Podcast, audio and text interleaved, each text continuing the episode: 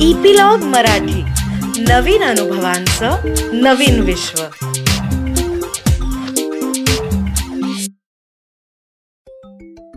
छोट्या मित्रांनो कसे आहात? मी अनुपमा चुलबुली टेल्समध्ये परत एकदा तुम्हाला भेटायला आली आहे तुमच्याशी गप्पा मारायला आली आहे आणि तुमच्यासाठी एक छान मस्त गोष्ट घेऊन आली आहे तुम्हाला माहितीच आहे आपल्या हिंदूंचं नवीन वर्ष आता चालू झालं आहे म्हणजे चैत्र महिना चालू आहे. आत्ताच रामनवमी झाली. आता पौर्णिमेला हनुमान जयंती. हनुमान जयंतीला हनुमानाचा जन्म झाला. तुम्हाला सगळ्यांना हनुमान माहितीच आहे. हनुमान हा रामाचा अगदी निस्सीम भक्त होता. म्हणजे इतकं तो रामावर प्रेम करायचा ना की सतत रामाचा जप करायचा. आणि सतत रामाच्या जवळ राहून हनुमान श्रीरामाचा एवढा निस्सीम भक्त होता ना की त्याला रामाशिवाय दुसरं काही सुचायचंच नाही मुळे. श्रीराम वनवासात गेलेले असताना हनुमानाची आणि श्रीरामांची भेट झाली होती. ते वनवासात असताना जेव्हा रावणाने सीतेला पळवून नेलं होतं तेव्हा हनुमानानी सीतेला शोधायला त्याच्या तावडीतनं सोडवायला रामांना मदत केली होती. तसंच रावणानी सीतेला लंकेमध्ये लपवून ठेवलं होतं. त्यामुळे लंकेला जायला समुद्रावरती पूल बांधायला लागणार होता. त्याच्यातही हनुमानाने श्रीरामांना मदत केली होती. मित्रांनो तुम्हाला माहिती आहे ना? हनुमान हा वायूचा पुत्र होता. त्यामुळे त्याला आकाशात उडण्याची एक दैवी शक्ती प्राप्त होते. तो आकाशामधून इकडे तिकडे सहज जाऊ शकायचा. श्रीराम वनवासातनं परत आल्यावर त्यांना राज्याभिषेक झाला. ते अयोध्येचे राजा झाले. त्यामुळे साहजिकच त्यांच्यावरची जबाबदारी वाढली. पण हनुमान त्यांची सगळी कामं तत्परतेने करायचा. आणि श्रीरामांवर सगळ्यांचंच इतकं प्रेम होतं की सगळ्यांनाच असं वाटायचं की आपण श्रीरामांची स सेवा करावी. त्यामध्ये त्यांचे लहान भाऊ लक्ष्मण भरत शत्रुघ्न आणि सीता पण असायची. त्या सगळ्यांना असं वाटायचं की आपणही रामाची सेवा करायला पाहिजे. पण हनुमानच सगळी कामं करून टाकायचा त्यामुळे ह्यांना काही कामच करायला उरायचं नाही. मग ते तिघही भाऊ एकदा सीतेला भेटायला येतात. आणि त्यांच्यामध्ये चर्चा होते की हनुमान सगळी सेवा करतात त्यामुळे आपल्याला सेवा करायचा काही चान्सच मिळत नाही. सीता पण त्यांना तेच म्हणते. मग ते चौघजणं असं ठरवतात की आपण सकाळपासून संध्याकाळपर्यंत श्रीरामांची जी काही कामं आहेत त्याची एक यादी करूया. मग ती यादी करतात आणि चौघजणं आपापली कामं वाटून घेतात. पण प्रश्न असा असतो की हे सगळं श्रीरामांच्या कानावर घालायला पाहिजे. मग ठरतं की सीता हे सगळं श्रीरामांच्या कानावर घालेल. त्याप्रमाणे सीता श्रीरामांच्या कानावर ते सगळं घालते त्यांना ती यादी दाखवते. श्रीराम ती यादी बघितल्यावर गालातल्या गालात हसतात. त्यांना लक्षात येतं की ह्यामध्ये हनुमानाचं नाव कुठेच नाही आहे ते तेव्हा काहीच बोलत नाहीत. दुसऱ्या दिवशी सकाळी हनुमान नेहमीप्रमाणे त्यांची सेवा करायला त्यांची कामं करायला हजर होतो. तेव्हा हे तिघही भाऊ आधीच आलेले असतात आणि ते हनुमानाला म्हणतात की हे बघ आम्ही यादी केलेली आहे आणि आम्ही प्रत्येकाने कामं वाटून घेतलेली आहेत. हनुमान बघतो त्याच्यामध्ये त्याचं नाव कुठेच नसतं. तो जरा हिरमुसला होतो. मग ते तिघंजणं त्याला म्हणतात की ह्या कामांच्या व्यतिरिक्त अजूनचं काही काम लागलं तर ते तू कर. हनुमान बरं म्हणतो.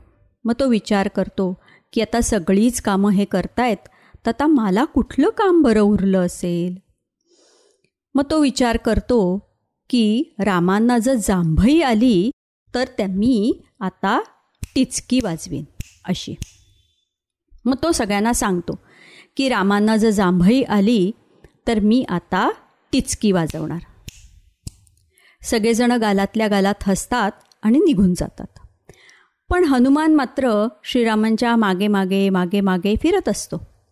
न जाणो त्यांना कधी जांभई येईल आणि मला टिचकी वाजवायला लागेल. पूर्ण दिवस तसाच निघून जातो. हनुमान श्रीरामांच्या मागे मागेच असतो. पण जेव्हा संध्याकाळ होते रात्र होते तेव्हा सीता त्याला म्हणते की हनुमाना अरे दिवसभर तू रामाच्या मागे आहेस. तू जेवलाही नाही आहेस आणि काही विश्रांतीही घेतली नाही आहेस तर आता तू थोडीशी विश्रांती घे जरा जेवण खाण कर आणि मग ये. आता सीतेला नाही कसं म्हणायचं? म्हणून हनुमान बरं म्हणतो आणि त्यांच्या महालातून बाहेर पडतो. पण त्याला काही चैन पडत नसतं. तो म्हणतो की न जाणो मी नसताना रामानं जर जांभई आली तर टिचकी कोण वाजवणार म्हणून तो काय करतो श्रीरामांचा जो महाल असतो ना त्याच्या वरच्या गच्चीत जाऊन बसतो आणि तिथे श्रीरामांचा जप करायला लागतो जप करता करता तो टिचकी पण वाजवायला लागतो राम राम राम राम राम राम राम राम राम राम राम राम राम राम राम राम. इकडे काय होतं?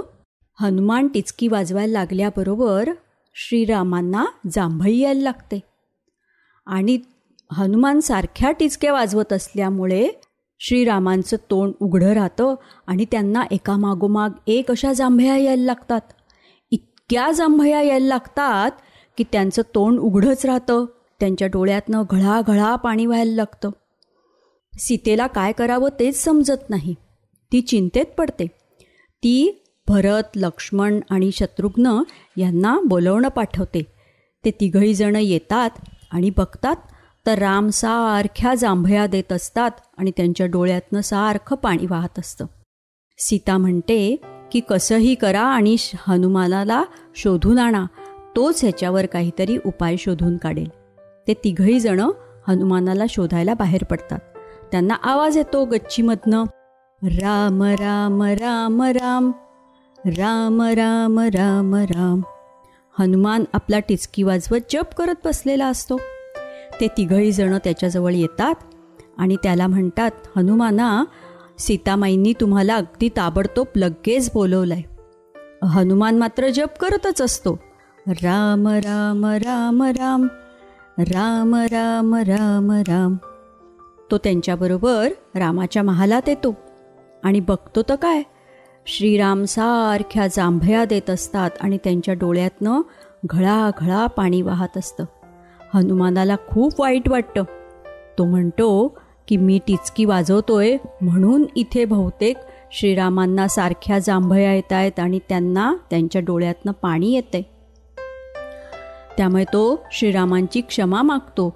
तो म्हणतो की श्रीरामा मला माफ करा मी सारख्या टिचक्या वाजवल्यामुळे तुम्हाला ह्या जांभया येत आहेत.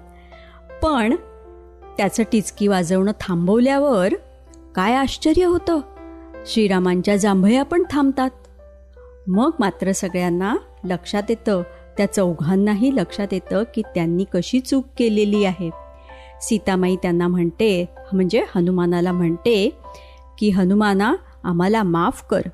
तू श्रीरामांची सगळी कामं करायचास आणि आम्हाला काहीच काम करायला मिळायचं नाही म्हणून आम्ही असं केलं होतं. पण आता आम्ही तुला श्रीरामांपासनं अजिबात वेगळं होऊ देणार नाही दूर जाऊ देणार नाही.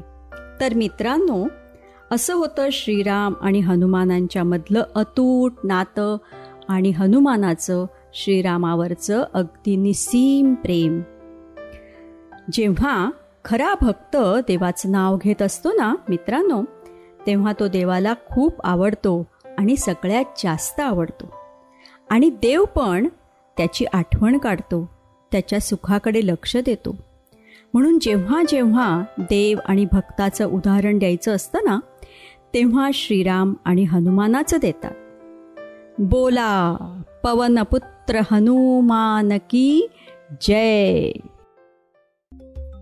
लवकरच मी तुम्हाला एक नवीन गोष्ट सांगायला येईन.